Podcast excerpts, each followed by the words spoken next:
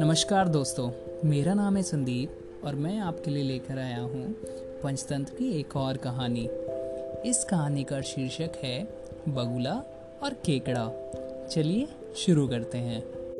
एक जंगल में एक बहुत बड़ा तालाब था। हर प्रकार के जीवों के लिए उसमें खाना होने के कारण वहाँ तरह तरह के जीव, पक्षी, मछलियाँ, कछुए और केकड़े निवास करते थे। पास में ही बगुला रहता था, जिसे मेहनत करना बिल्कुल अच्छा नहीं लगता था। उसकी आँखें भी कमज़ोर थी। मछलियाँ पकड़ने के लिए तो मेहनत करनी पड़ती है, जो कि उसे पसंद नहीं आता था।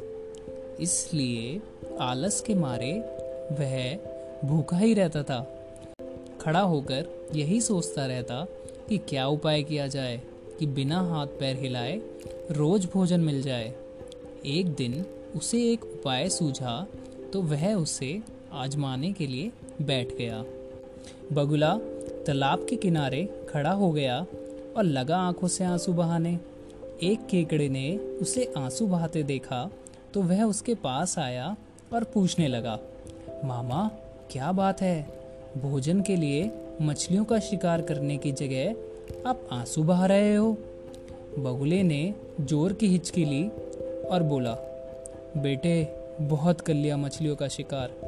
अब मैं यह कार्य और नहीं करूँगा। मेरी आत्मा जाग उठी है। इसलिए मैं पास आई मछलियों को भी नहीं पकड़ रहा हूँ। तुम तो देख ही रहे हो। केकड़ा बोला, मामा, शिकार नहीं करोगे? कुछ खाओगे नहीं तो मर नहीं जाओगे? बगुले ने एक और हिचकी ली ऐसे जीवन का नष्ट होना ही अच्छा है बेटे, वैसे भी हम सबको जल्दी मरना ही है। मुझे पता चला है कि जल्दी ही यहाँ बारह साल तक लंबा सूखा पड़ेगा। बगुले ने केकड़े को बताया कि यह बात उसे एक पंडित ने बताई है, जिसकी भविष्यवाणी कभी गलत नहीं होती।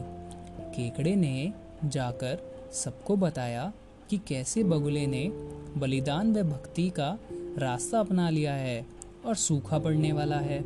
उस तालाब के सारे जीव, मछलियाँ, कछुए, केकड़े, बत्तख आदि दौड़े दौड़े बगुले के पास आए और बोले, भगत मामा, अब तुम ही हमें कोई बचाव का रास्ता बताओ।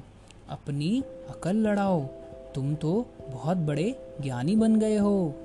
बगुले ने कुछ देर सोचा और फिर बताया कि वहाँ से कुछ ही दूर एक जलाशय है, जिसमें झरना बहकर गिरता है। वह कभी नहीं सूखता। यदि जलाशय में सारे जीव चले जाएँ तो बचाव हो सकता है।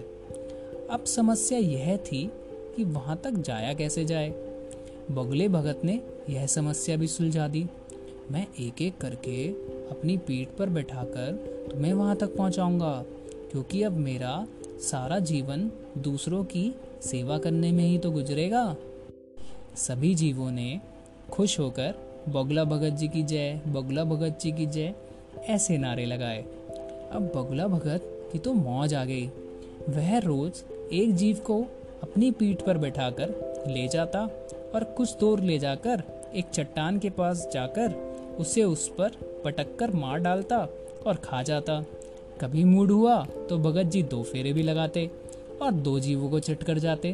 तालाब में जानवरों की संख्या घटने लगी।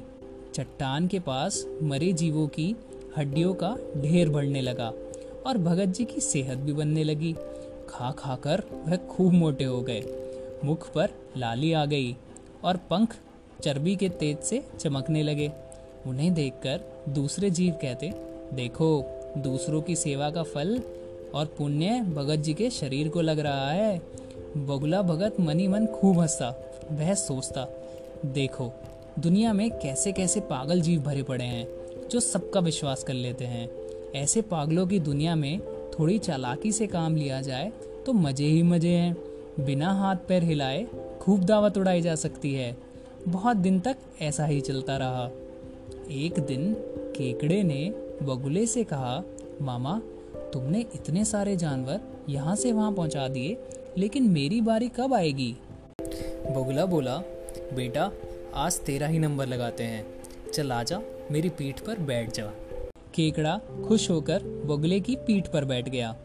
जब वह चट्टान के पास पहुँचा तो वहाँ हड्डियों का पहाड़ देखकर उसका माथा ठनका।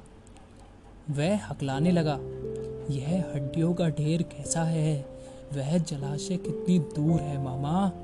बगला भगत ठाठा करके खूब हंसा और बोला, मूर्ख, वहाँ कोई जलाशय नहीं है। मैं एक एक को पीठ पर बैठाकर यहाँ लाकर खाता रहता हूँ। आज तो तू मरेगा। केकड़ा सारी बात समझ गया। वह डर गया, लेकिन उसने हिम्मत ना हारी और तुरंत अपने पंजों को आगे बढ़ाकर उसने दुष्ट बगुले की गर्दन दबा दी और तब तक दबाए रखी जब तक उसके प्राण न उड़ गए। फिर केकड़ा बगले भगत का कटा सिर लेकर तालाब पर लौटा और सारे जीवों को सच्चाई बता दी कि कैसे दुष्ट बगुला भगत उन्हें धोखा दे रहा था। तो दोस्तों, इस कहानी से हमें यह सीख मिलती है कि किसी की भी बातों पर आँखें बंद करके विश्वास नहीं करना चाहिए।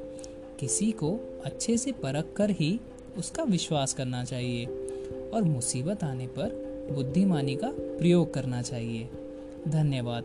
मिलते हैं अगली कहानी के साथ।